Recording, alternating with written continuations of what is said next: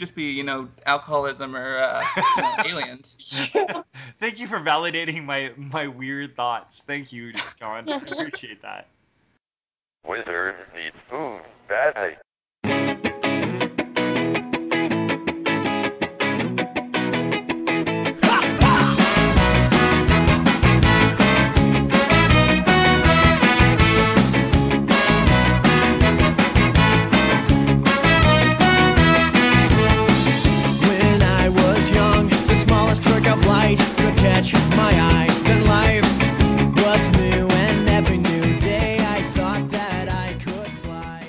Welcome to American Soccer Analysis.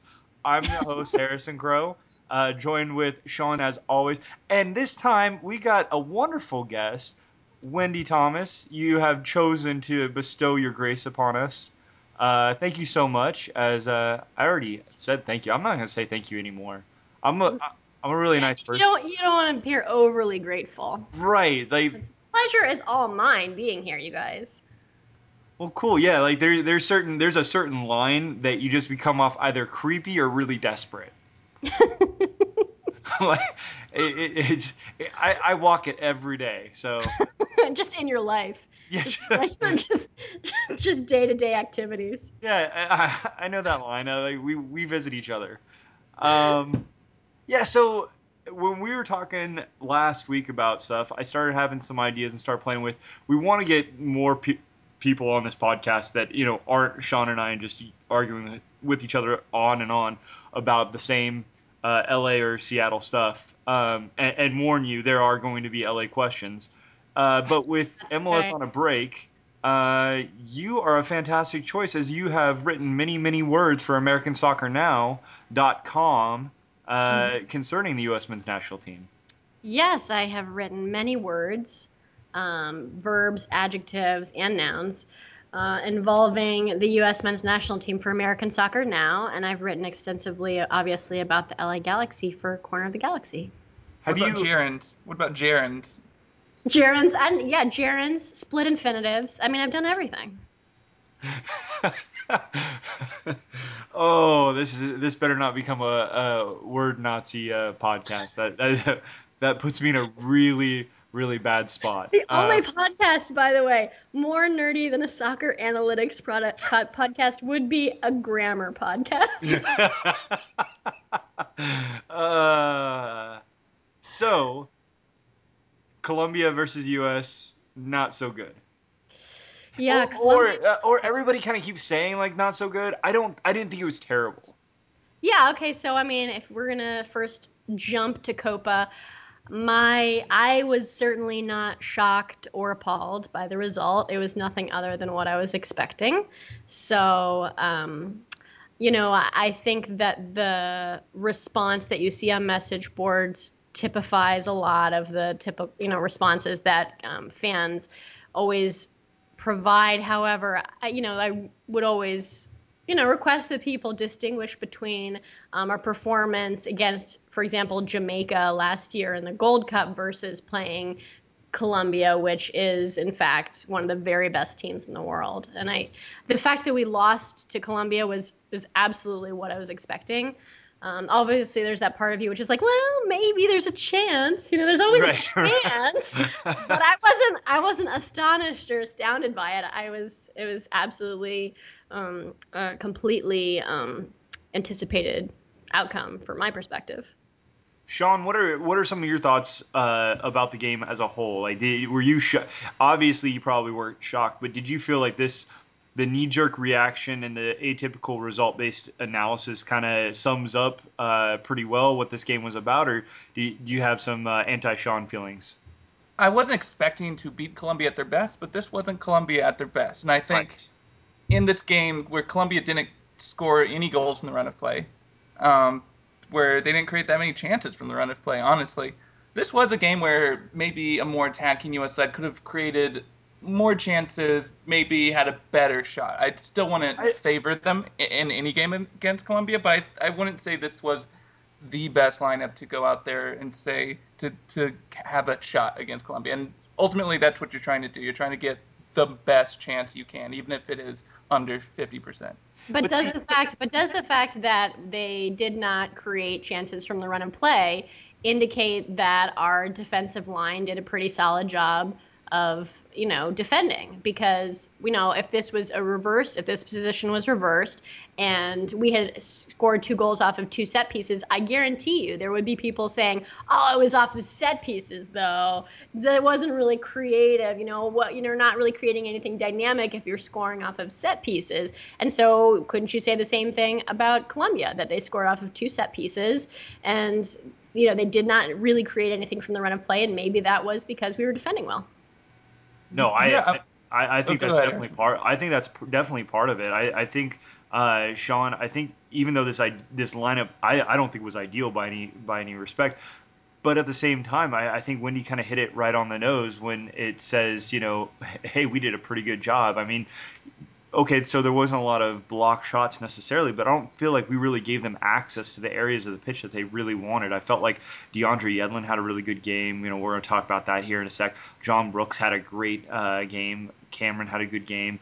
Uh, Cameron with the one moment where he uh, quote unquote gets picked. Um, you know, yeah, you could say a lot of things in, in- individually about uh, the defense having its spotty situations with the with with the set piece there on the corner. But I mean, realistically, that was a. I mean, give a second, and um, Cameron comes around and blocks that shot. That wasn't exactly. That was a amazing finish. Let, let's not take anything away from that. And on top of it, you know, it's not as if they had a lot of really great shots. They took a lot of shots from outside the box too. Yeah, they did not look good, and I will say uh, the U.S. defense, as much as Klinsmann has tinkered with it and played outside backs as def- as center backs and center backs as outside backs, and you know all this stuff, we've always had talent there. It's they just Klinsmann is now finally gotten to a point where he needs to play them all at once, and I so to me it's not surprising that this is a good back line. I've never, as much as people have disliked Brooks in the past. Um, when you look at his record in Germany, it's very strong. Um, always been a Geoff Cameron fan. Always been a Besler fan. Um, big Birnbaum fan. I think this is a very strong back line. I think the emergence of Yedlin um, really nails everything back. And as much as everyone wants to complain about left back, um, you know, Fabian Johnson, as much as he's our best attacking player, he's been a very adequate left back for us in the past. So I wasn't so much surprised by how well we did in that department. I don't think there's much been much improvement if you were to compare it to maybe the Bob Bradley days, but it's definitely you know a strong back line. So that's something I would expect. Now, if you want to talk about where we possibly could improve, then I would say definitely the midfield and the front line. Um, I mean, it we're hampered by the fact that we're playing a center forward who's not a center forward and two wingers who aren't wingers. But that has everything to do with your player pool and who you have, you know, access to. And and essentially our um, our our best striker right now is playing in the second division in Germany. So that's who we were going up against, and you know, against a team where Radamel Falcao doesn't even make the the 23 best players. He, he doesn't even make it onto that squad, you know. And so, who do you? How do you change it up so that we have more of an attacking or less anemic, you know, from the attacking final third? Well, I mean, you can say that there there are you could definitely move Fabian Johnson. Going and, and losing your top left back because that's what Fabian Johnson is is our top left back and moving him and having him become our top left winger. eh, There's there's a greater jump there in my opinion than having him play out wide and Bobby and replacing Bobby Wood. And then going and using someone like uh, Villafaña, and yeah, I'm gonna go ahead and throw that out for the sake because everybody throws it out. That's just the convenient uh, player pool. Or if. I don't know why I didn't expect that. I should have. But uh, you know, even if you, you want to throw out another name that's that's that's on this list, um, I, Edgar Castillo or uh, whoever else, uh, even Orozco, I don't feel like the drop is that significant as much as Fabian Johnson just makes this attack so much more dangerous when he gets up front, and, that that would be my one disagreement with you. Well, I mean, when we're moving well, like uh, the, the player, the offensive player of the game against Portugal in the World Cup was Fabian Johnson as our right back. So I mean, he's not super. He, in an ideal attack, he shouldn't be that hindered by it. Um, I think the problem continues to be um, in the midfield because I, I would disagree that uh, while Dempsey's not a, a necessarily a hold-up striker, he is a. I mean, if you look how he played with Obafemi Martins um, the last few years, he, you know, he yes he drops into the hole, but he he also does a lot of hold-up play. He does a lot of different things that I think would complement Bobby Wood really well. I just don't think that they're being fed enough. And I think um, I tweeted this the other day. If you look at the player pool in terms of chance creation, if you look at the midfield that we put out, the, the middle three that we put out, and you look at key passes and assists, um, so you have Michael Bradley this year is at 1.5 per game. Bedoya in France was at 1.31. Um, then you have Jones at 1.47. So these guys are in the ones. Hmm. Guys not called up, Sacha Kljestan, 4.73. Benny Feilhaber, 2.13. And then you have, uh, there's a drop off, but the guy after that, you can look at Nagbe, who's on the bench, is at 1.75. And Yeah, he's but also you, very Nagbe's playing dynamic. and played out in the wing this year. I, I, you know, I thought about that afterwards. He had a much higher uh, key pass uh, creation numbers last year when he would started playing in the middle. So that's a little bit of a misnomer. Well, then he should definitely be, I mean, then he So should then be he starting. should definitely. You're saying he should be definitely starting. Oh, Yeah, I, I, oh yeah, absolutely. I think Yeah. if you're if you're gonna have me pick three players be out there, yes, So you He's one who, who who do you lose from the midfield? Assuming okay, and you have to, okay. that like that that does like I don't even think about that. That's Bedoya. yeah. Think- mm, and then where do you move them? How do you move them? Who who is who's the defensive midfielder? Who's is you putting Darlington up towards as like the number ten and pulling Bradley back to be a D mid Yeah, and Jones yeah. He's he Jones does what Jones does. run around and yell at people? Give he- directions. Give directions. Shuttle back and forth and give directions to other players. just chase the ball. He plays six year old soccer. My son plays a position better than Jermaine Jones. Uh, and, and I'm not trying to be overtly critical of Jermaine Jones. I, I actually thought he had a pretty decent game. Um, and, and I think overall he's been decent for Colorado. I don't think he's necessarily been this revolutionary piece uh, for them that everybody uh, wants to think. But at the same time, I do think that he is um, quite a significant impact player. I think he definitely changes the shape and, and challenges uh, other midfields, and I think that he'd do that for any, uh, just about any nation. I, I think there's probably about ten, the top ten outside of them, he probably doesn't make a significant impact on, and, and I think that for ours, he should still probably be starting with what he's been shown. Do you think that had we rolled out a lineup where you, you know, move up Fabian Johnson and then drop in someone else at left back and start Darlington instead of um, Bedoya, do you think we would have fared better against Colombia given the fact that there are, you know, a number Is of are you coming on my podcast or am I coming on yours? well, no, I, I, this, is, this is a dialogue. I can ask questions. There- There's a number of players who, um, you know, essentially are starters for teams like Juventus and Inter and Milan and stuff like that. Do you think we would have fared better? no, I, I absolutely. Can I interject here? No, one second, Sean. I gotta. I, I, I have. I have. Don't let's Get on not. the floor, okay? Bill Harrison's thought train. That's dangerous. People die. Um, I think that with this lineup as is, no changes, we had a shot to win. And, and I sincerely believe that based off of the results. There are two specific occasions which um, Dempsey could have very easily just the ball Yeah. had more curve. He scores two goals in that game, maybe three. That handball's not called because you know what? Let's handballs and penalty kicks are anarchy and chaos, and we draw a different referee or the referee sees something different and just a different fraction.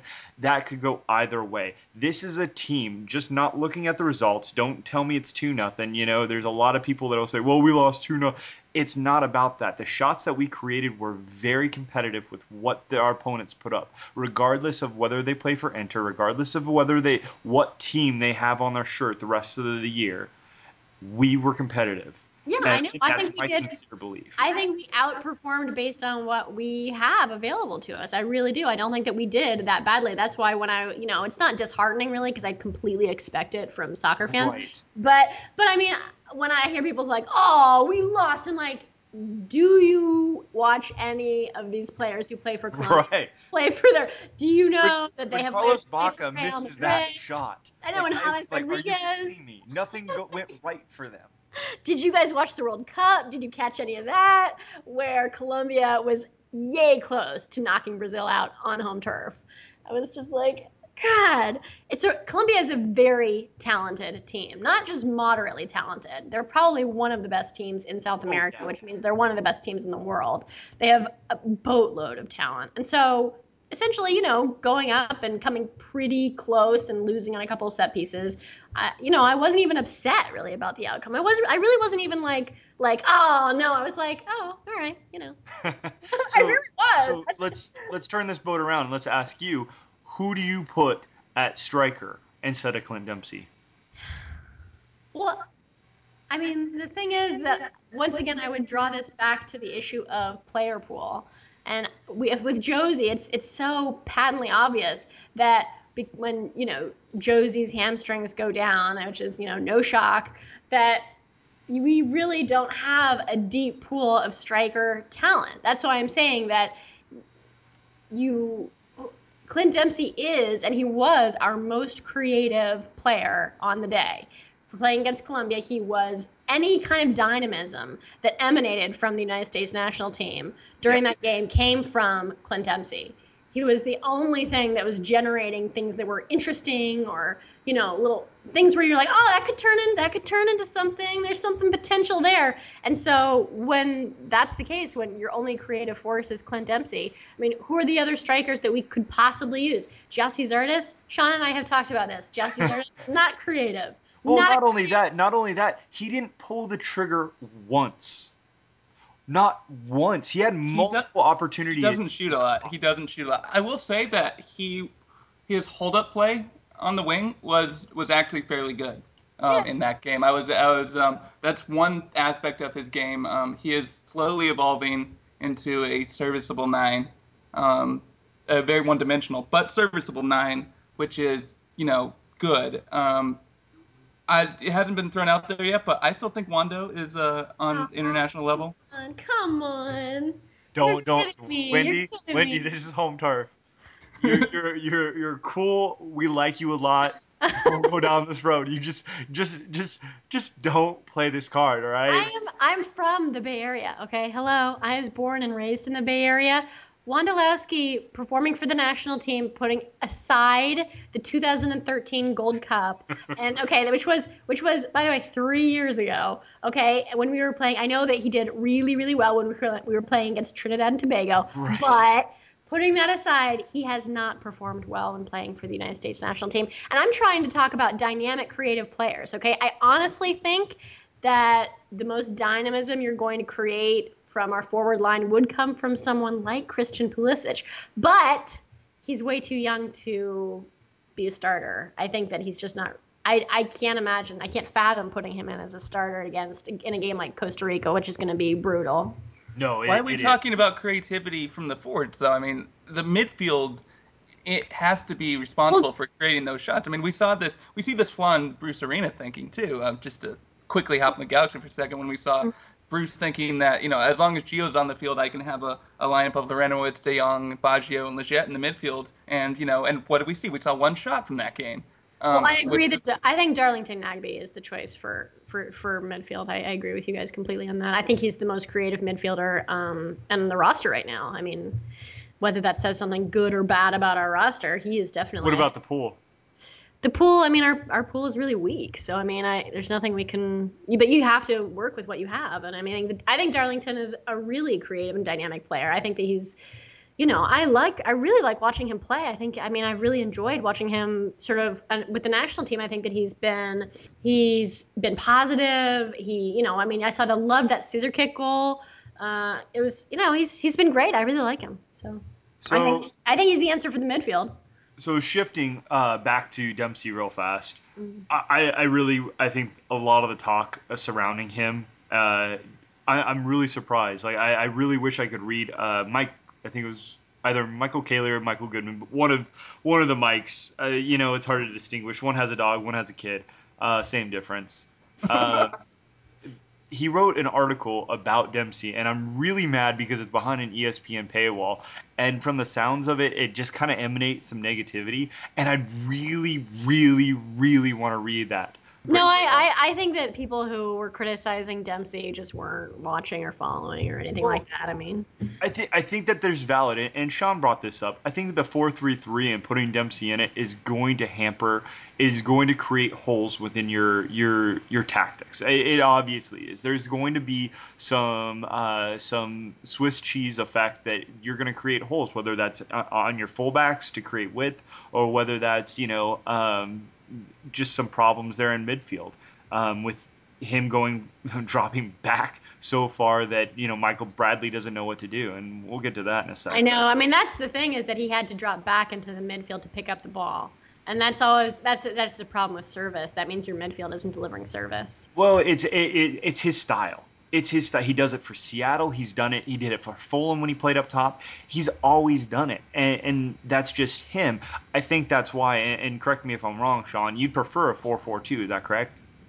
Uh, I mean, yeah, I mean you can do this four three three. Um, I think a Dempsey Wood four four two makes uh, a lot of sense, just in terms of defensive blocking. Like if you want, if you have a four three three Dempsey, you're you're asking a lot. You cannot play him anywhere but center forward because if um, you know, unless you're Sigi Schmid, it, uh, you know, there's not a lot of managers who would put Dempsey at whatever age he's at now and whatever lack of running he's doing these days, put him on the wing and say, we need you to, to uh, really press that line. We need to do a high press. It just doesn't work.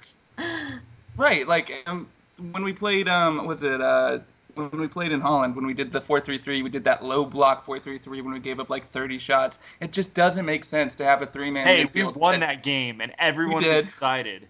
Yeah, and Timmy Chandler uh, had a 25% defensive usage that everyone complained about.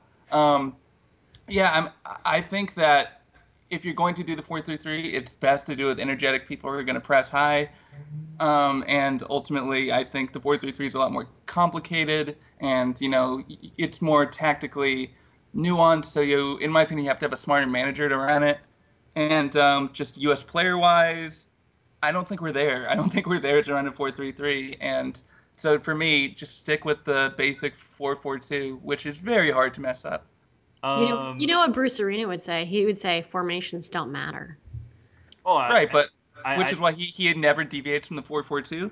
Mm-hmm. he loves the 4-4-2. Hey, don't don't get me started on formations. Don't matter. I actually kind of like that idea. Um, you know what? I, I I'm I subscribe to the theory of you put players in the in, in the in the areas of the pitch in which they they'll excel, and you don't worry about what you call it. Um, th- I I, str- I strongly believe that's that's true. Whether you I think that you have to have certain players in other positions to make them successful in those in in those areas of the pitch, but that's a different that yeah. You just described system versus formation, but you can't have a, a Right. system without a formation. So like Well- the, this is why I hate this when people split this hair. It's like you can't just throw out I'm playing my formation is 11 and like no one knows if they're the goalkeeper or the like everything is founded upon I'm a center back so but my role as a center back in this system is blank because if you don't even know if you're a center back then you don't even have a fundamental concept of what you're doing. Well, I mean, if you, yeah, if you say your role is center back and you're to be on the back line and, you know, there's you and a partner and you work hand in hand, I don't think you have to necessarily have a lot more information. Um, Right. I- now there's center backs who like Rafa Marquez who step forwards and run balls. There's center back. Oh, yeah, there's a lot of different roles you can have in different formations. But like when people say formations don't matter, it I don't think they realize what they're saying because to me it's ludicrous. Sean, do you think that we could have won the Colombia game had we deployed a different formation, or do you think that we sort of, you know, started the best 11 that we could given what we had?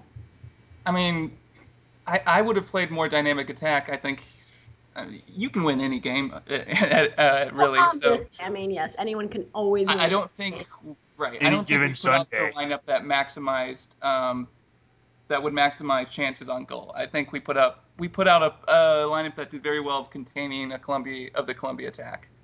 Hmm. I think it's yeah, pretty apt, pretty fair. So let's play the, uh, the superlative game. Mm-hmm. All right, so we talk about words, and- and this be, the only thing nerdier than an analytics podcast is And a grammar podcast. grammar podcast. Uh huh. Let's play this it superlative would be a, it would be a syntax podcast. Is that what you're saying? We're gonna do word choice. All right, I'm I'm great with word games. So go look, and, and I thought you might be. That was that was a hunch I, I took. Tell me what is Geoff Cameron in what in one word? What is Geoff Cameron? Um, quarterback. no, no, I think that Geoff Cameron is. I think he's very effective in the air, and I think he's probably. I I actually really liked him paired with Brooks, so I did not have any problems with the CBs during this game. By the way, I, I thought they were both fine. So yeah, Ramrod. uh, this is great. This is great. I'm keeping this for the future. I'm, I'm gonna play the superlative game more often. This is great. Uh, DeAndre Yedlin. Uh, forget the handball, which I, I really, honestly, again, I think it could go either way. I thought he was really good, and maybe that's just my Seattle showing. I don't know. I thought he was really good. What What, what do you think, Sean? Uh, there, there are a couple instances where he was caught out of position, but the thing about that is he's got the recovery speed that usually it doesn't matter when he's caught out of position. Yeah, I think he, he got forward more than Johnson. Um, uh, that might be because he was covering someone that was less effective. But yeah, he's definitely um, given us uh, more width from the fullback position. I think uh, I'm very thrilled that he's finally um, developing as a right back because he has a lot Yeah. of potential there. Yeah, no, I mean, defensively, um, you know, under uh, Big Sam, he has done much better for Sunderland than he ever did for uh, Seattle. And I'm not, I'm not, you know, diminishing his career in Seattle, but I mean, if he has real strengths as a fullback, for, I mean, he, it's very difficult to dispossess him. I mean, he's, I think that some of his possession numbers um, are some of the best for fullbacks in the EPL. He's a, he's, he's, he's turning into a, a quite decent fullback.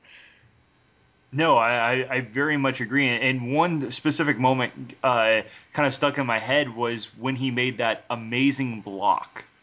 Uh, With his he- hand, with his hand, that one. No, no, no. Uh, where he he he slid almost sideways on the player.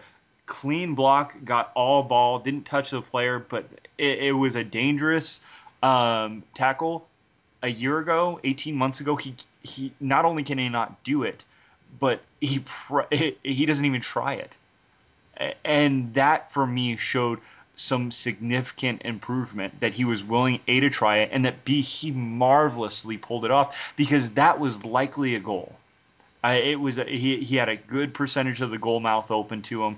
It was a high percentage shot, and he comes in from uh, from really a really bad position and pulled it off marvelously. And it's not something I want him to continue to do, but it, it definitely stuck out in my mind. And, and I definitely watched him. And, and Wendy, I think you hit it right on the right on the head. I really thought his possession game was really strong. There was one key moment that he got. Um, he turned the ball over, but uh, again, that that quick recovery speed, it just it, it, even shows against a team like Colombia that has 11 fast guys. I know. So um, the one thing that really stuck out to me as a negative, and um, I don't I don't know if you guys subscribe to the Jermaine Jones idea that um, that this this kind of trio was thrown off center by having someone kind of mark out uh, Rodriguez throughout the game or what it, man Bradley was bad. I It mean, it was- it wasn't a good game for Bradley. like I don't I don't think like I don't want to even use not good. I want to say bad. Like that's that's how definitively I felt about it. Like he I just he, some of his errant passes. I, I like even I was thinking, man, I would never do that on FIFA. But what I mean, what is our option? I mean, he's the captain of the team. It's not like Klinsmann can bench him. Can't we? I, you know, I know that that's crazy. I know that's cra- I know that's crazy, and I don't want to. I don't want to go Eric Wynalda on everybody. All right, so, uh, but he said it, and I thought about it for a second, and I thought, you know what? He hasn't been good. I- He's been good for the U.S. on multiple occasions since, but overall, I think he's not. I don't think he's the best defensive midfielder in MLS. A- And well, he not just should be. is the best defensive midfielder in MLS, but I don't think that we're going to be able to recruit him. Well, yeah, Au- Au- Ozzie's firmly been stuck in. Uh, no. uh, well, you know. Well, no, I, I mean it, it's actually not up to it's actually up to Cuba. right. Cuba would have to sign up on it. right. Ozzy wants to. Yes, Ozzie's wanted it for many years, and, and the U.S. has gone through this, but that's that's neither here nor there. But Bradley, in itself, in himself, has not been good. Like he's made silly mistakes, and I've seen people kind of blame, quasi blame his move to MLS, and you know I don't want to. I feel like that's lazy, but part of me is like, you know what? Maybe he's just not being challenged enough. Maybe Yeah, he is. I don't think it's lazy. I think it's accurate. I think that he has stepped. I think his game has has fallen off a cliff since he came back since he came back from Europe. I mean, you don't you think that when he was playing for Borussia Mönchengladbach, um, or you know when he was playing for even for Aston Villa or something like that, that he was much better? I think he was. Oh, I think he was better sitting on Roma's bench. I mean, no, I, I, and I sincerely believe that. The, even though he wasn't getting the minutes, and I don't subscribe to this whole well he plays harder in practice because he's playing against world class talent. I don't know what it was, but in Roma, at least he looked like he had, was put together every single time he came in. Since he since the U.S. since he's come back to MLS, I've re- I really am thoroughly unimpressed with his game. Can I Like I interject you- really thought that he, I'd be blown away with him in Toronto, and I'm not. Can I interject here? Because I think this is Absolutely. ki- this kind of boils down to I think a lot of people don't understand what Michael Bradley is as a player. So Well, you Michael Bradley. You should you should tell us and fill us in. I will. I've written. I, I, I actually wrote quite a bit on this topic. When do you say the things I think in my head that I never want to say out loud? Oh well, Sean and I have a certain rapport, so I, I feel at liberty that I can say these sorts of things to Sean. Go ahead, Sean. Go ahead, Sean. So, thank you, thank you, Wendy. Michael Bradley has played the most long balls of any MLS center mid this year, and he's the second most accurate long balls.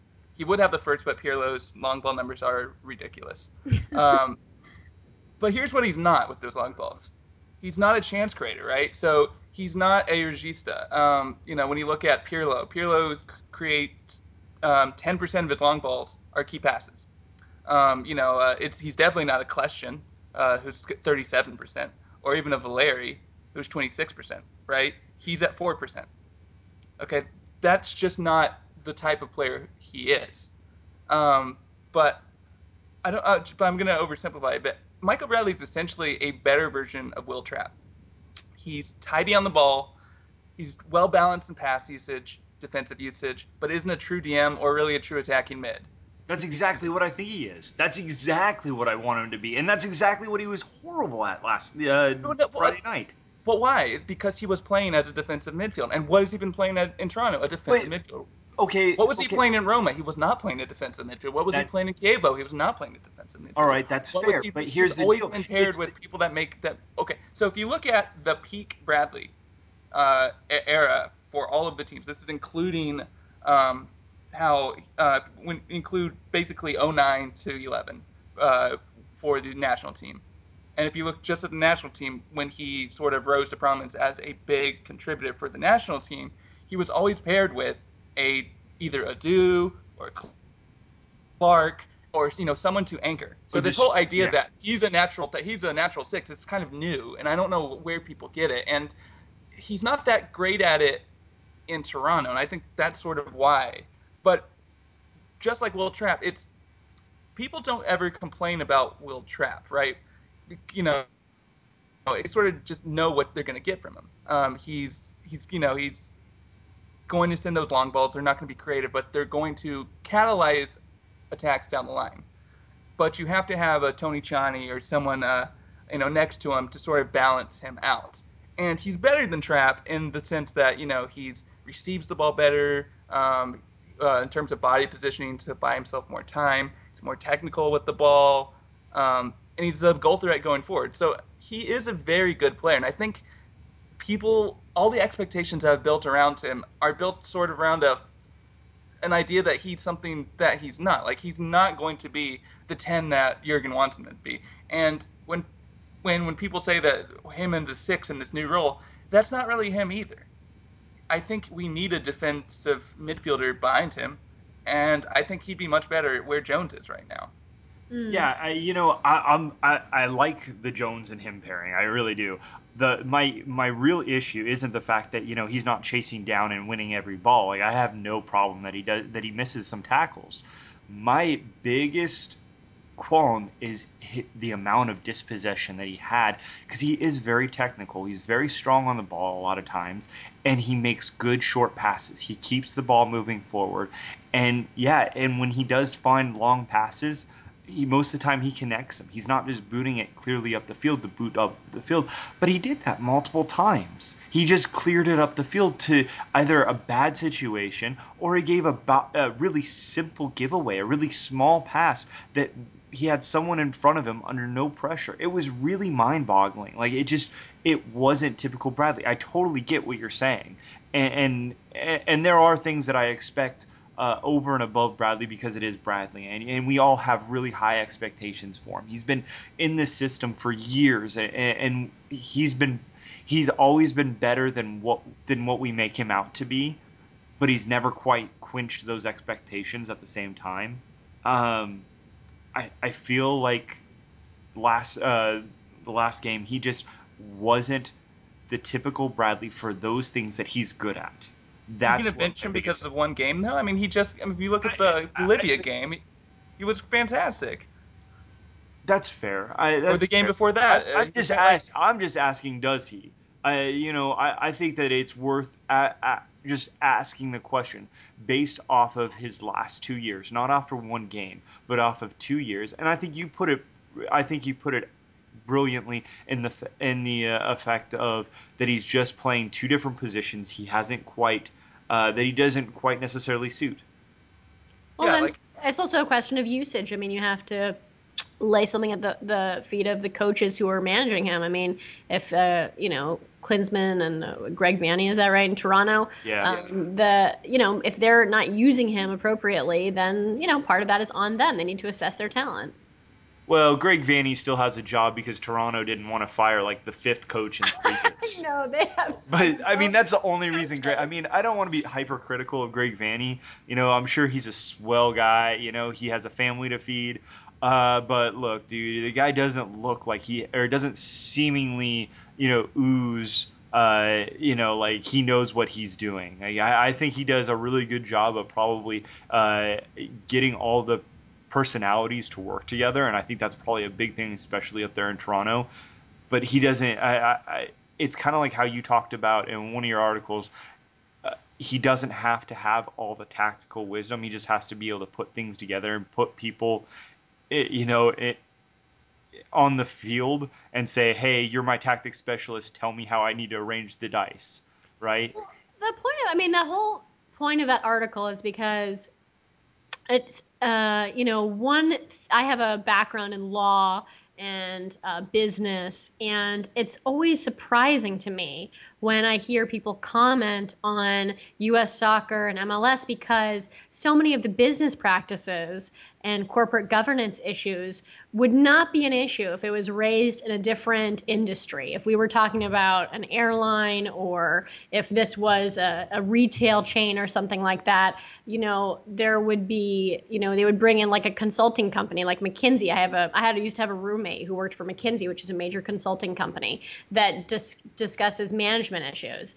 And to me, like when I look at U.S. soccer, I'm like, there are so many issues here related to, you know, a failure to implement best practices in management, and and one of them, which was seems sort of really obvious to me, was that Klinsmann is tasked with these two huge jobs, and yet he's only really good at one of them, and yet he's he is really good at one of them. So why would you have him doing both? Why wouldn't you just have someone and have allow him to delegate if necessary his responsibilities to someone who is a tactician? I don't But- even understand why in another industry this would be such a, a no-brainer. I think that you you summed it up within the article really well, though, and you kind of answered your own question there. he he's coming from an environment to where he doesn't delegate. That's not his. He does everything. Well, Yeah, but That's- is that is that because he is just thrives on assuming the responsibility and because he wants to take ownership of it, or is that because Gulati handed him this cap and said, "Hey, this ship's in, you know, I'm sending you off on the boat and go ahead," and he's like, "Well, I guess I'm just going to assume responsibility for everything." I mean, Yep. From my perspective, what I get this this is totally based on my own subjective experience. Having sat very close to Klinsmann at a couple of games, is when I watch him coach, he gets really animated. You know, he starts gesticulating really wildly on, on the sidelines, and it really he projects a sense that he really loves the coaching part of it. And I don't know if I was the technical director of US Soccer, if I would just love like the logistical nightmare that is, you know, setting up a national scouting system for a country of 300 million people or, you know, trying to organize all the very disparate development academy clubs and I mean all the disaster that would be involved in reorganizing US soccer. But I think he loves the coaching part of it. And so I think that it's possible that he might not want the job if he's not the coach. And that's then there's raises the issue of do you fire him just totally? If like for example, we don't make it out of the group stages in Copa America, do you just give him the boot because we've failed in the Gold Cup, we failed in the Copa America and, you know, US soccer wants to drop the axe. Well, I mean, if you look at his success in Germany, you know that's the example everyone gives because you know you had Jogi Löw um, behind him, and um, you had Michael Ballack as the captain, and there's that famous um, instance where uh, I think it was this was in um, book where um, they had just uh, lost a game to I don't remember who, but they hit uh, Ballack and uh, Löw um, sort of confronted uh, Klinsmann and said uh, they didn't like the formation. They were giving up too many goals. That they needed to put um, another holding midfielder in uh, back there, and and uh, Klinsmann sort of conceded because he respected those guys. And going forward, Germany then uh, you know went on to do very impressive things in that formation and in that system. Uh, there are a lot of examples of that throughout coaching history, uh, where of good coaching, you know, pairs. And I think Klinsmann unpaired is a bad coach, and I think we we saw that in uh, Bayern, and I think we're seeing that now. And I completely agree. He needs a tactics guy. I, I, I say the same thing about Bruce Arena, so this isn't like a like a huge uh, like this is a problem with a lot of coaches, especially in this country. We don't have a lot of Sigi Schmid.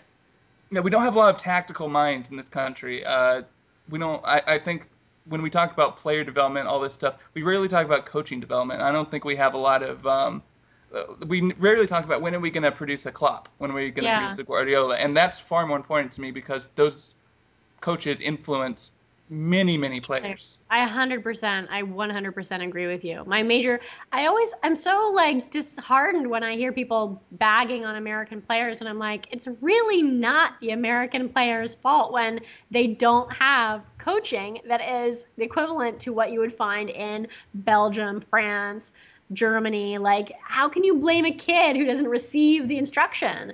I mean, that seems so patently unfair. Well, and I think that comes from that. That's kind of the perspective of you know why Jurgen Klinsmann I think wanted people like Jordan Morris to go overseas. I think that's the idea for some of them is to get better coaching, and, and I'll, I'll definitely uh, concede that point um, that there are better coaches, and, and I think you hit it up. Uh, you nailed it again in the article where you kind of said who, who in the U.S. is really able to step up th- to this situation right now because you know yeah Jason Kreis definitely not. Uh, yeah, I, I'm interested to see what he is you know five ten years down the road uh, after he's had a, a better job, better opportunity, and, and kind of grown and matured as a coach.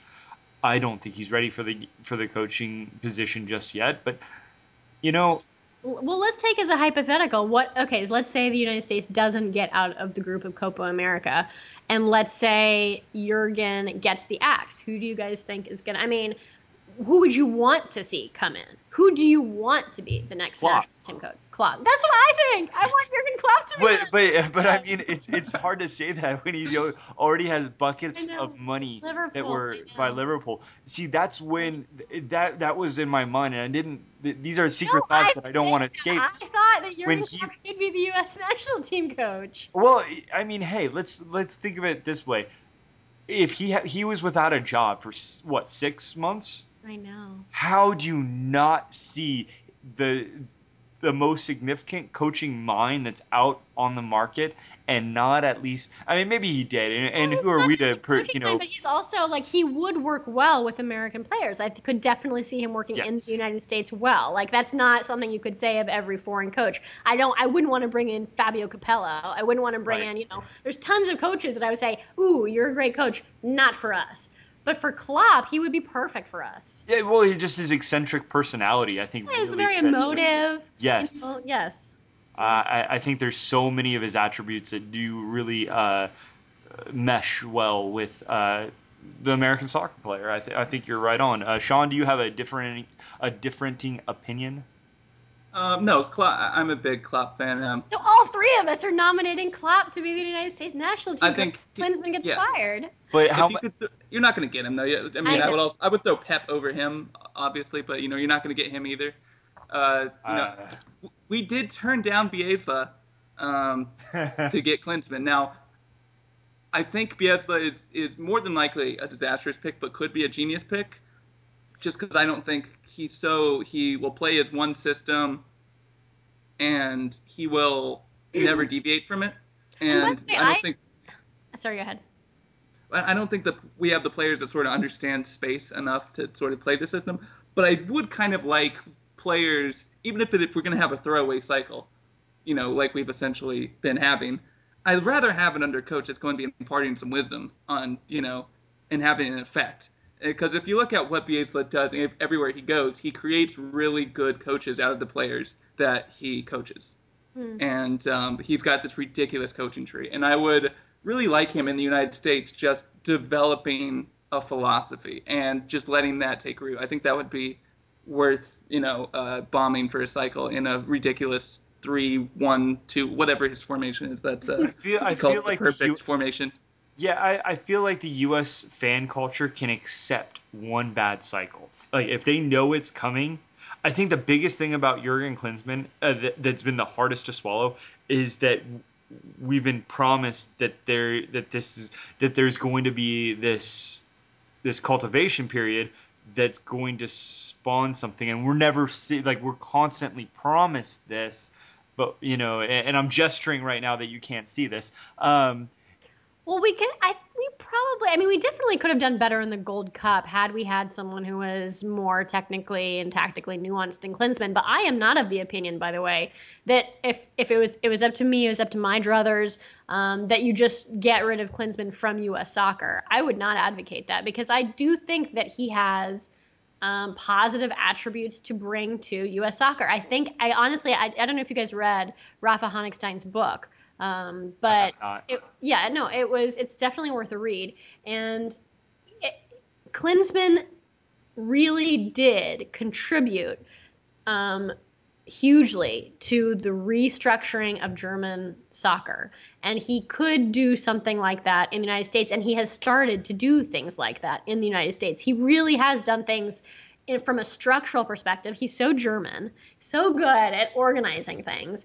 I really think that he can help from that perspective. I just, I mean, from but just from the coaching, the pure coaching perspective, you know, we would be better off with Bob Bradley as you know someone who's just on the sidelines, just coaching games. You know, I mean, really. you yeah, know. but who who's going to like scream and like you know really get it? Bob Bradley's not going to do that. Bob Bradley would barely raise an eyebrow.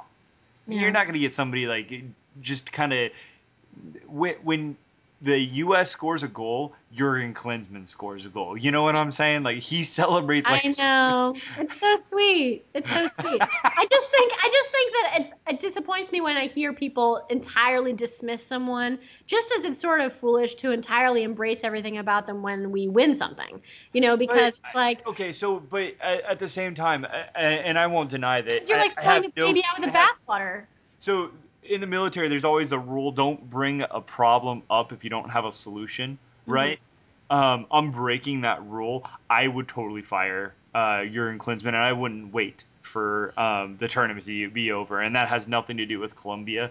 I just I I'm so um, like I, I'm so tired by you know whether or not we're going to get uh, a correct uh, starting 11 this week or, or next and, and the thing is while yeah you could say hey that he just hasn't been paired with the right tactical mind they've gone through three of them they've gone through three different and that really they've gone through two uh two what uh So they've gone assistant coaches times. assistant coaches Oh, assistant coaches. Okay. well, yeah, but you're not going to get like a, a tactical head coach. Like uh, he's not going to. He he they they've uh, hired assistant coaches to help him. They've done. Right, but you're but you're saying that, that they haven't brought in anyone who's any good. No, I'm saying that they haven't brought anybody that's willing to that that that can really.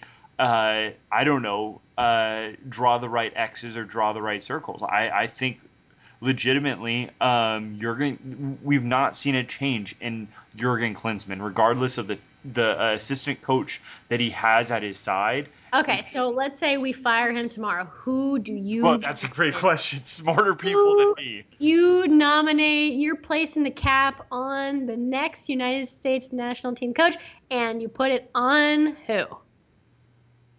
I, and that's just it. I have no idea. Okay, good. I, I- I have Have a question. like an absentee coach is going to be like a vacancy. You know what? I'm going to tell you right now. Just Michael Bradley could coach that team better. Michael Bradley? I, I Michael Bradley could. You know what? Brad Evans, call him in. Brad Evans could coach this team better. Okay. Well, as long as we're being realistic. Well, I have a question because when you said that he's done things, positive things, uh, at restructuring U.S. soccer, but I, I'd, I'd sort of like more information on that because when you look at the results level, um, you know, we've failed to qualify for the Olympics twice under him. Um, when But you that- look at But no, no, no, no. He doesn't. He doesn't choose who the youth youth youth national team coaches are. I mean, he he's he, Right, but if you look at the development of Andi Herzog, but I mean, like Richie Williams was the, was hired by Claudio Reyna. He had nothing to do with the U17. Right, but if you look at the development of the players, because I'm of the opinion that the problem is that the players of the Olympics aren't playing. They're like most of them aren't playing like soccer at a at a high level. The last time we Yeah. qualified for the Olympics, most of our starters played soccer and they played in MLS. Now they're Exactly. playing for like youth teams and or, or they're on the bench in Mexico or they're you know it's we're not creating the system seems to have regressed and maybe it's regression to move forward because eventually those guys will start getting the minutes but i feel like where we're at player development wise we're moving backwards. We're not seeing good uh, 20 year olds who are playing positive minutes for their club. So i, I would question so what is he doing to change that? So I'd, I'd like your opinion on that. One of the things that I I you know pointed to is, um, for example, bring in that company Double Pass to do an audit of um, its of U.S. soccer to see you know how how it could improve its development system. That they did that in Belgium. And it was it paid a lot of dividends for them in terms of um, player development. Um, I think that he's done you know, he's obviously established tons and tons of different positions, managing director for the national team advisory services, and I mean, you know, just like the little things of doing even track, you know, uh, changing the birth year so that um, there's even uh, birth year players and odd birth year players, increasing the potential pool, and like, you know, obviously moving away from pay to play is like a huge thing, and obviously MLS development academy clubs have a lot to do with that, but um, I, I mean, I think that there's been more, I would say, structural and infrastructure changes in, within U.S. soccer than there were under Bradley or when there, there were than there was under Arena. And I don't know about much like going back to the Samson era. I really don't know. Like if you're going way way back, but um, we I mean there's obviously lots of things we still really we really need a better scouting system. We really need to get away entirely from pay to play, but um, if we just continued doing some of the things that we have been doing, we would improve our development system so much. And that's we really do have to do that because our country is just too large. It's t- too disparate. It's too spread out for us to have just this amalgam of different clubs that are totally unconnected to one another. It doesn't make sense. And so you know, whether we fire Klinsmann or not, I really don't care. If we just can stay with the changes of like trying to build a sensible infrastructure, I would that would make me happy. And I don't care whether Klinsmann goes or stays or whatever. But How long did it take for um, to see dividends from Belgium and uh, in Germany, for instance? Because you know it's been a while since he's I mean, you know come like in. it takes like 10 years. It takes like a generation. Okay, so we should be starting to see. So at what point would it be fair to say that things are not paying off in the way that we would hope? Three years from now, four years from now? I mean, yeah, I mean, yeah. In theory, I think that our, our develop MLS should be able to turn out players who can play in MLS within the next, like, uh, first team starters in MLS um, on a regular basis, the way FC Dallas does. Uh, you know, within five years, there should be teams we should be churning out players like that. You know, who are like, you know, talented, who can start for MLS teams. Like that should not be something that's unreasonable and who can who could be, you know, not at maybe Liga Liga MX levels, but not far off. So let's let's go ahead and let's turn our attention back to MLS. Uh, about five months ago, six months ago, you wrote an open letter to Patrick Vieira. I'd like to know what you think of him now. Oh, NYCFC, huh? Um, Yeah. well, But, but let's say let's let's divorce the idea of NYCFC because there's players there that you know he didn't have a lot of choice and influence. What what do you think of him as a coach? well, he actually brought in almost 10 players. He brought in four players on loan. At least from from um, he brought in a bunch of players on loan from some pretty decent clubs, Boca Juniors, um, I think, and uh, so I mean players that he personally would have selected because they were brought in after the turn of the year, and we knew before the turn of the year that he was going to be taking over. Um, Was I that him think- or was that identified? Because I mean, you you hear a lot of different coaches and, and and actual general managers actually that have been hired three or four months into the process, and, and just speaking with them, they they've said that they've not had any influences on those specific transactions. Those were already started by the technical director, and he and they chose not to veto them. Well, he was announced uh, at the end of last season, right? Like essentially, Kreis was out and he was in, and that was that was October or something like that. And these were players that were brought in between January and March. So I assume that he would have at least approved of or you know consented Okay. to, yeah, that being brought in. I mean, he's right now NYCFC is 14th in the standings out of 20 on a points per game basis. So I would say that he's sort of, I guess, outside the bottom quartile. I mean, I don't know, top 75%. That's borderline failing, I guess. I don't know. and as deeply mediocre, I guess. Is that would that be fair? Deeply mediocre. Wow. Well, I mean, that's I mean, 14th out of 20th. I don't know. That's points per game. That's where they are. They're, you know, I don't know, fifth or sixth on a points per game basis in the Eastern Conference, and the Eastern Conference is, you know, not that good. So I don't think that he's a world beater in terms of what he's doing for NYCFC. Um, he's doing pretty mediocre. I mean, is, am I missing something? Um, no, I think it's kind of interesting some of the different tactics that he's brought. He's revived uh, that uh, a couple of things, but I, I mean, uh, you know, Sean, what you're you're a little bit more tactic centric than I am. But what do you think of how he's handled the formations and how you you feel he's deployed their their their talent? Uh, I think he's utilized Pirlo a lot better than Kreis ever did. Mm. Um, that being said, Pirlo's had more time to settle down, so uh, there's that. Um, and that kind of about brings me. benching Lampard? What do you think of that? Is, he's been injured. okay. Uh, I think the problem with judging managers in their first year is that they have very little time to put a structure in place, and as we've seen um, throughout MLS, it generally takes about three years to build a good squad. So, um, you know, that's why I always think you should. No, if- I, I, yeah, I'm I'm not trying. This is total hot take type. Oh yeah, I'm not saying that. I mean, I wrote the article because I was trying to say it takes a it takes a while. It really does. You, it's not as easy to just jump in and start swimming in Right. MLS. It's it's tough. It's it's not an easy league to coach in. No, absolutely.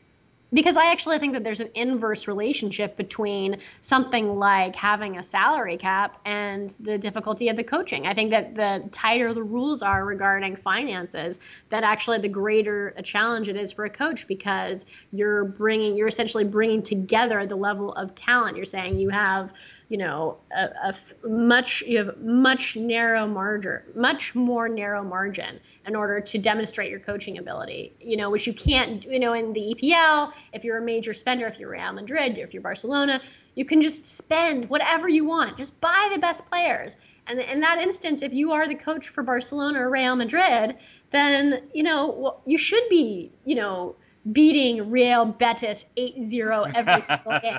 You know, because what why why wouldn't you if you can spend a thousand times more than the other team? If you in MLS, it's much narrower margins. It's a much bigger challenge for coach. So let's turn it towards the hometown team, LA. Um, in the quasi uh, not quite first half uh, of the season, as I put it in our liner notes. Um, yeah, because we're what 14 games in, 13 games in for them. Mm-hmm. Yeah. So uh, 1.62 points per game. They're sitting fourth. What, what do you what do you see from this team right now? I think they're underperforming. What do you think, Sean? Ooh, hot takes. They are. They're, I mean, hot takes. Hot hot takes right here. What do you think, Sean? It, it reminded me a lot like last year where we're seeing different teams, uh, and and some of the teams are good, some of the teams are bad, and I think um, it's you know due to Keane going down and international call-ups and you know uh, Gerrard being in and out of the lineup, uh, De Jong being in and out of the lineup. We haven't really seen a consistent 11 to sort of judge what the system is going to be. But when they were winning games, I you know for that period when Keane was gone, Gyasi was the nine. Uh, and Gio was playing in Keano's role. Yeah, uh, they looked really good, and you know I think if they can somehow, if Bruce works his way back to that or something like that, um, they can be really good. But I think right now, um, when we're seeing it in the shots and the expected goals and from the pretty much the uh, SKC game or the Philly game on, um, they've just been bad. And uh, you know they got lucky in the Philly game, uh, you know scoring two goals on four shots. Um, not so lucky not scoring uh, that one goal from their one shot uh, in the last game. I, I'm, I'm, i think uh, there's a lot of work to be done. So who do you think, Sean, if you are Bruce Arena and you're putting out a starting eleven for the Galaxy, who do you want? Who do you pick for our best starting formation and starting eleven? Uh, I would. Uh, I think the it's we still have it all there to do the 2014 uh, system, and I think we saw that this year in the games when Keane was gone, and we were uh, you know winning by huge margins. If you have Gyasi as sort of like a quasi nine um, you have Keane underneath him. Then you put Gio in the winger um, chance creator role, the Donovan the role. The Landon, the Landon role. Okay. Exactly. Uh, then, and in the midfield, I think Gerrard and De Jong is an upgrade over Juninho and Sarvas um, in terms of chance creation, in terms of uh, touches, in terms of uh, defensive actions. I think that's just an upgrade. So, uh, and then you know, Lletget uh, on the other wing. Um, I think is better than Ishizaki. I think that's just a better version of 2014, and the back line's probably better too. So I think the, that's what I would try. Um, outside of that, you have to get really funky and creative, and I think Bruce is for some reason doesn't want to try it. He doesn't think Gio can defend on the wing, which is backwards thinking in my opinion, because you know neither did Ishizaki, but he was fine with that. Um, Boateng's been terrible defending on the wing. He's fine with that. So yeah, I would I would try that first because it's really the only sensible way to make it work. With Keano and Gio being on the same team. Right, because they can't be forged together. It just doesn't work. Um, you can't play a 4-3-3 like they've been doing with Gyasi, Keane, and Gio because none of them track back. So you're playing a three-man midfield, um, especially when when you put Magee in the midfield over Lletget when everyone in the midfield's over 30. Um, it, yeah, yeah, and then it's like, Ugh. oh my God, we're being outrun in the midfield. Game. Were you at the last game, the mid the midweek game? Oh man, was that a nightmare? Can I tell you guys all how much I like Gerrard? like, I, I really, really. Like I, as a Seattle fan, you like Gerrard so much because he's not good for the LA Galaxy, like that. What? No, been I think great he's- this year. Yeah, I think he's been He has no, he has been really good. I, I said I, I, he- I really thought coming in he was going to be absolute garbage and trash. And I thought this it was re- like honestly okay. So Seattle fan aside, like I, I'm a fan of the league first of all, Yeah. and a good MLS has a good LA team. That that's just that's how it works. It's it's fun to hate. And, Mm-hmm. and the same thing goes with having a good Seattle team. It's fun to hate, right? Uh, I love having going at it. Man, am I impressed by Gerrard? Like I, I thought really, I, f- I felt like there's gonna be so many times I'm just gonna be like, dude, this guy is so over the hill. What does he do? Man, I'm just like, wow, No, that was that was. The, oh. So he, I guess this guy has talent. I guess. this Gerrard kid that This is- I've been hearing. yeah, he about. might have, he might be onto something. He might have a career. Now, where's this spark plug from? I haven't heard this kid's name. I mean, no, it turns out he's actually a pretty good midfielder when he's not injured. right. Galaxy scouting.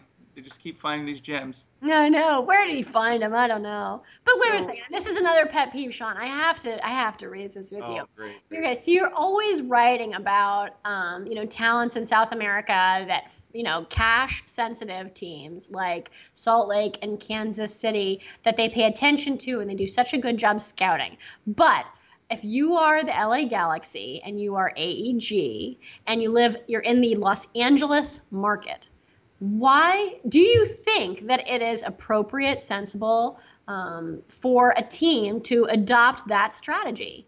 Because from my perspective, the way the LA Galaxy does it, even though they don't get the same what you what you would characterize as value for dollar in terms of you know what the player's output is, for me, what the way they do it is not at all rational. Well, I think uh, there are two things here. You could take FC Dallas, put it in LA, and then just replace the DPS with big, uh, you know, with like Ibrahimoviches and stuff. You would still get your sellouts. Uh, you know, you would still get um, your huge market, your jersey sales. You'd get everything. But Think you also these have teams, these teams that supplement their rosters with great pieces but don't have any DPs. The, Right. I, I, I, I, I, I side with Sean on this one, and, and no one tell anybody else. yeah, so I mean, especially with utilization of TAM and all these new ways to go out there and get South American talent, you know, like if you look at what Castillo is paid, look at what Diaz is paid, like it's it's pretty remarkable what Dallas is able to do. Um, And you And- don't think that having like a Mauro Diaz like, it increases your audience just a little bit? Like there might be the fact that they're bringing in a South American in a Latin type market.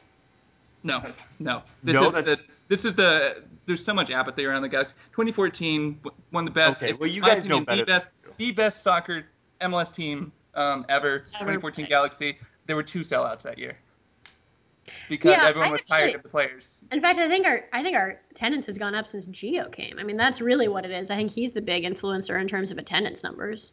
Right. If I mean, if you look at AEG's um, how they define success, they would define 2014 as a failure and 2015 as a success because they sold way more jerseys and they had way more sellouts. So I think that's one of the problems uh, with the Galaxies. They're always going to be hampered by that. But that doesn't mean you can't maximize spending under the cap. And they've just never had to because they get so much value over it. And I think that's to me, I, I would, I think penny pinching in a cap makes you so much more stronger because since everyone is limited, it just makes you, it just gives you even more advantage, and it would make them very competitive at the international level. And if you want to talk about, they're complaining about scheduling and all this stuff for CCL, you can absolutely win CCL on an MLS budget. I mean, it's not in your favor, but you can absolutely do it. If you took FC Dallas, put three DPs, like huge DPs on it, that team would be competitive in CCL. Very competitive in CCL. See, from my perspective, and I'm just a dirty capitalist, don't mind me, but I mean, if this bringing in players like uh, De Jong, I think perfectly. I mean, he's expensive. You spend more money, but I think you'll also make more money off of it. And I don't see that. I don't think that there's a lot of defensive midfielders. And I mean, if I look around MLS, I'm looking at defensive midfielders. I don't know if there's a ton that I would choose in lieu of him. So I don't know why that is a decision that a manager wouldn't make. I mean, he's and yes, he is a big name. Yes, he played in Europe. Yes, he's played in the World Cup, stuff like that. But he is also a good player, and the fact that he's expensive to me is not a deterrent because if you can manage it under the cap, then why not do it? Yeah, but you're Well, okay, committing. How many multiple jerseys did Mika years. Väyrynen sell? How many jerseys did Mika Väyrynen sell? None, none, none. And he's not a name, and no one had heard of him, and so and he wasn't that good. So And he was paid a, a lot of money for doing nothing. yes, And we know after we that's jettisoned. Sarvas. Yes, and we know that that is a bad decision, and that Bruce does that, that he misspends on players that are you know from Europe and stuff like that. But in the case of, but he also does it makes good decisions some of the time. I do think Van Damme was a good decision. I do. Well, here's the thing with Bruce. He's going to roll the dice. Uh, he's going to live and die by his veteran decisions. And, you know, in his career, that has paid off for him, and, it, and it's also hurt him. So, like, if you look at him in New York when he brought in Claudio Reyna, giant, like, that just bombed. Um, you know, w- when he's brought in, you know, like, uh, I think he had Senna. Uh, he brought in, um, he's brought in, like, Berhalter and Pablo, and he keeps bringing in, like, guys he coached know too, frankly and um, you know he goes out and he goes and finds these players who were good in Europe. Um, sometimes it works, sometimes it doesn't. Uh, and Do you think that he did a good job, you know, bringing in Lletget last year? Did that work out? yeah, but, um, I, I think the problem with people's um, when people throw that out there as as if they sort of discovered Lletget, like eh, people have been tracking Lletget. Like if you follow youth national teams, we've known about Lletget since he was 14, so that's not like a um, a scout.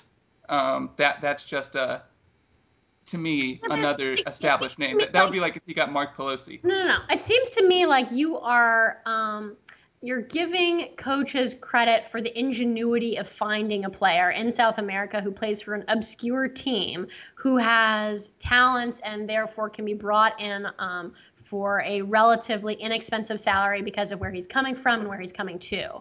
And I'm saying that for a number of large market teams, it is irrelevant whether they get value for the money in terms of, um, you know, whether he is um, someone who is, you know, wants to come to the United States and therefore can be brought in cheap and they're getting great value for the buck because they would they would place a much uh, greater premium on bringing in someone who has a name. I mean, that there's But, but you said it. You said it yourself, Wendy. Uh, it, it, it's whenever you're in a situation where you're in a capped financial environment, you have to understand what you're going for and what you're overspending on. Value is always going to be important. It's in some respect. Now, Right, I so, agree like- with you to an extent. Seattle, uh, coming from that perspective, I, a- and even looking at New York, um, although New York's really not done it that way. They've they've really kind of conceded a, di- a different route. Uh, but Toronto, yeah, they've spent on these big name players, but it kind of it, inadvertently it, it hurts them because they're not able to spend on the rest of the team.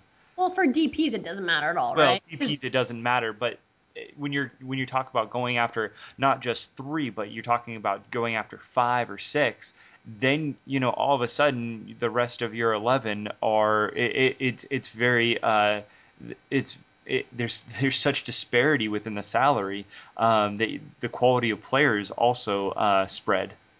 I mean, from I, I and maybe I'm just too business minded, but it seems to me like one of the things that a coach has to take into consideration overall is the not just the book value of the team, but what the revenue that it generates. And if the LA Galaxy generates more revenue by bringing in players who have a notable name and yet they are also perfectly serviceable players you know, as I think De Jong and Van Damme have both been this season, that you can there's you can absolutely monetize that, and that monetary value is something you have to incorporate into your assessment of whether you bring in the player. And it seems to me like, you know, to totally put that aside when you're the LA Galaxy just doesn't make sense. It's not something that the LA Galaxy is ever going to do. I, I agree with you. It's not necessarily about one year that my disagreement is, but it's about multiple years. It's like when the Sounders promised Ozzie multiple years and gave him that three-year contract. Last year, they really had to think hard and even shopped him around before not finding anyone that would really take his salary off of their hands. Um, to try to move him, to try to make him work, and in the end, really kind of messed up their their roster construction in in the process. And now that's not entirely you know due to Ozzie, and that's due to you know Martin's kind of jettisoning at, at inopportune times.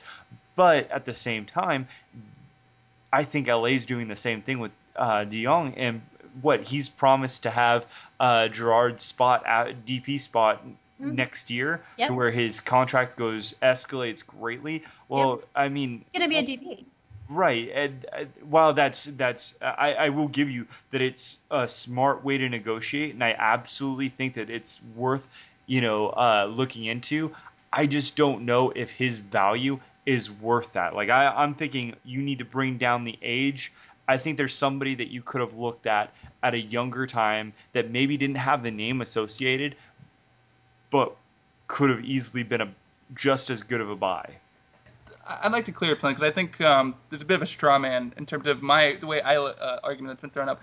I don't think that, for instance, De Jong, De Jong's fine as a signing because you do have to find the marquee signs for LA at the DP level because those are the guys who are going to be moving jerseys. When you look at the Dan Kennedys, when you look at the Mika Väyrynens, when you look at the Stefan Ishizakis, um, when you look at some of these guys that were just completely overpaid, and there are so many to go through. Um, you know, Edson Buddles, just uh, spending like that, and you look at how much they could be getting on the market. Um, even the fact that they brought in Ima Boateng at 100,000 when they already had, um, you know, Mendiola and Villarreal at minimum salary, or I guess Villarreal's at 90,000 now, at that position. It, it doesn't seem like they're building anything at a youth level that's sustainable that they want to push to the full team, and they're certainly not spending wisely on the undercap players because they know that they shouldn't have to, and they're not going to be punished for it.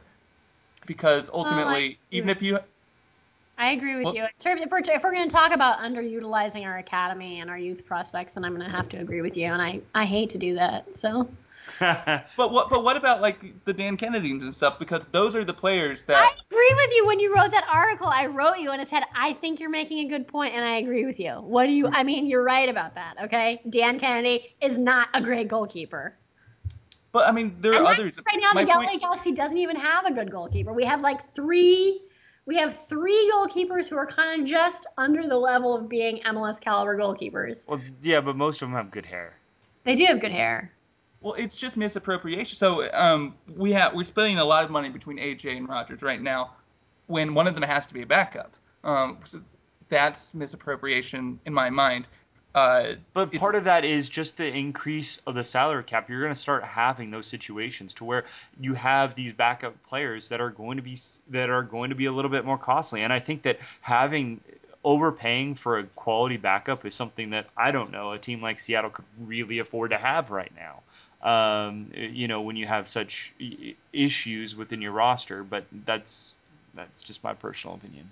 And I think also that we're doing a lot of hand wringing ultimately over the LA Galaxy, which I still think is perfectly possible they could have a really good season. Well, let's let's let's put you on that. They're- they're What only one are, loss, Are they? right? uh, where? Do, end of the season. End of the season. Uh-huh. Wendy Thomas. Right now, do you believe they will place higher than fourth? Yes.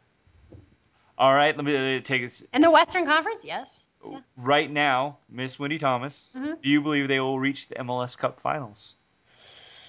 Oh shoot. Um, Say yes. I Say yes. I don't know. I mean, I don't know. I mean, I think that they will. They'll definitely make the playoffs. I my guess is that we would finish in the Western Conference somewhere around second or third. second, and, uh, wow. Yeah, second or third, yeah. Or and you know, go beyond the first round, which is what we did last year. I'd love for us to go to the MLS Cup Finals, but in terms of, I mean, I I don't, you know, Well, it- I, he- and he- way Bruce is correct when he says there's a bit of a crapshoot to it. It's not like you can bet your money. I mean, who who who predicted Colorado would be knocking out opponents left and right at the beginning of the season? That's who I want to know. Who who predicted the clean sweep of Colorado all the way to the MLS Cup Finals? I want, you- it's it's just very difficult to predict MLS. That's sort of one of the reasons why it's an extremely interesting league. Will yeah, you should will never bet on the Will's- playoffs. will Uh-huh. Zlatan hoist No, no, an MLS Cup tro- final trophy in the next two years? no, no, nope. No, I don't think he will. That that's that that makes me sad. I know it would be fun if he came, but I don't. No, think I'm not talking about uh, to LA. I, I think it'd just be awesome if he was in MLS. Forget No, LA. No, I don't. I don't. I think he's gonna go to Man U. But So- for, Yeah, he, well, I he, think- I think it's for a- a year though. He only has a year contract that he's signing with Man U. So since the question was for two years, the question is what what's he doing after that one year? I I still I still don't know. Do you Uh, think Sean? Do you think that do you think that Robbie is going to retire? Um, I I hope so. Because you're a Robbie, Sounders fan like he that. might. Oh, I wonder. No, I, I actually I I, think I, Bruce is. I think Bruce is, and I think if Bruce retires, Robbie might. Yeah. I mean, dealing with the new manager, no, I don't think that's up. Uh, uh, like why? Why would he at that point? All right, so let me let me twist the the last LA conversation uh, or last LA question at you guys. Yeah. Bruce retires. Who do you want managing the LA Galaxy? I want to. I want to know shots. Sean's answer to this. Go ahead. I just said Klopp. Okay, no, okay, this is gonna be our answer though. We want Klopp for the national team coach. We want him to coach the LA Galaxy. Klopp is off the table. We want Klopp. That's you the name can't of this have. episode. No, no, no. He's off the table. Sean, who do you want to be the coach of the LA Galaxy? Um, it, it, it's really hard. It's I mean it's really hard because there aren't a lot of smart coaches in the U.S. right now that are really super But that's promising. why you get paid the big bucks. I'm asking you a question. You have to answer it. I'm I'm thinking. I'm trying thinking like you. I think when you're paid the big bucks, you, you're not going to make the decision without researching and doing a lot of you know. Think you're not going to go, oh let's get this guy. I would definitely look foreign managers. I think that's kind of overblown as long as you have the right structure underneath them to inform what's going on, uh, like how the league works. I think maybe um, uh, Kerry Zavagnin in Kansas City if he can be lured away. Um, Well, you can't you use that. That's bullshit. Why? Because I thought of it the first time I, I proposed it for our mock Philly. It makes total sense because he's hope presumably he's absorbed a lot from Peter Vermes. Um, yeah, I mean that's I mean Christ maybe uh, maybe this is a good market for Christ, but I don't know. It's that's a very tough question. Wendy, Yeah. can a foreign manager come into this and have Chris Klein really take over and assemble an MLS Cup or even a, M- a supporter shield winning team? Chris Klein, huh? Um, I, think I certainly think that a foreign coach can be successful in MLS. I do think Sean's right. That's overblown. If someone does their homework, there have been plenty of successful foreign. Carl Robinson is from Wales. I mean, Oscar Pareja is from Colombia, and yes, they did know MLS before they really got into it. But I mean, uh, Steve Nicol uh, was a successful coach in New England. There's a number of successful foreign coaches, but they really have to commit to learning how to do things here. But the thing is, you know what I would say? The LA Galaxy has, of all the teams in MLS, it has a pretty decent superstructure in terms of having a lot of assistant coaches. It has a really well developed academy. It's true. Has a lot of good academy coaches. It's not like Dave Sarachan doesn't have tons of knowledge that he could impart to anyone they hire. I mean, I mean, Dave has been a coach of an MLS team. It's not Right. like it's not like he couldn't give support to any person they hired about the, you know, uh, you know, sort of all the little mechanisms by which you acquire players and all that stuff. I mean, there's plenty of institutional knowledge within the LA Galaxy. And so actually LA would be a good choice to bring in a foreign manager if they got the right person. Because a lot of the, so a lot of the institutional memory or you know uh, institutional you know uh, smart that comes out of the Galaxy is coming from Bruce Arena as a GM, and Yeah. I criticize him as a GM for his um, the players he signs, but the way he signs players is genius. yeah. Um, and his knowledge of the rules is Yeah, he, he definitely impressive. exploits a lot of mechanisms within the within the structure of the roster rules. I know I'm He's way really- more concerned about who they get to replace as a GM. Because I Yeah, think general that- manager is super, super important, more important than coach.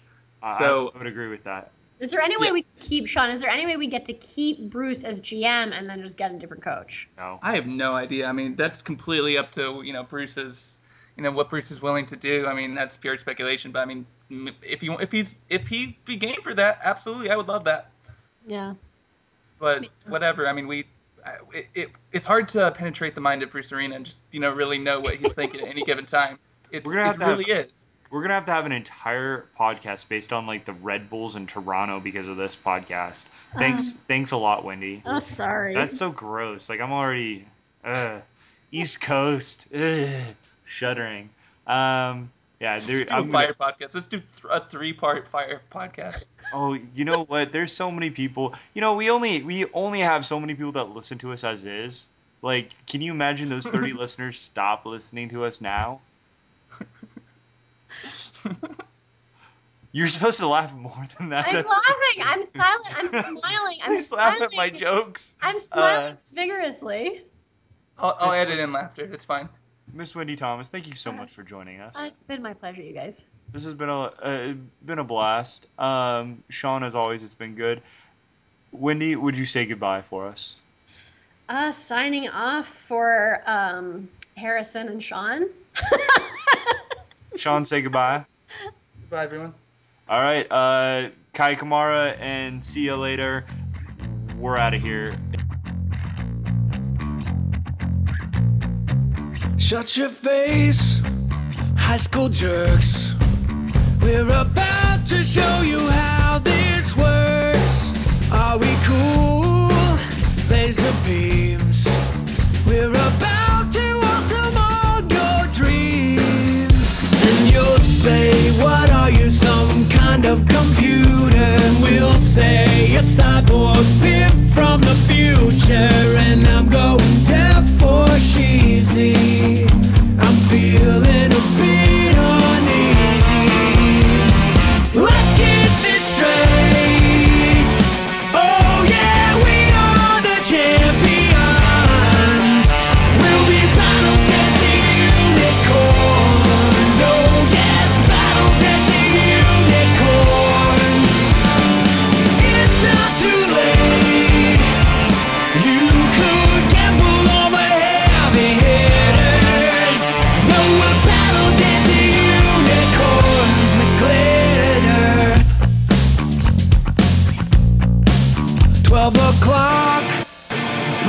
rock.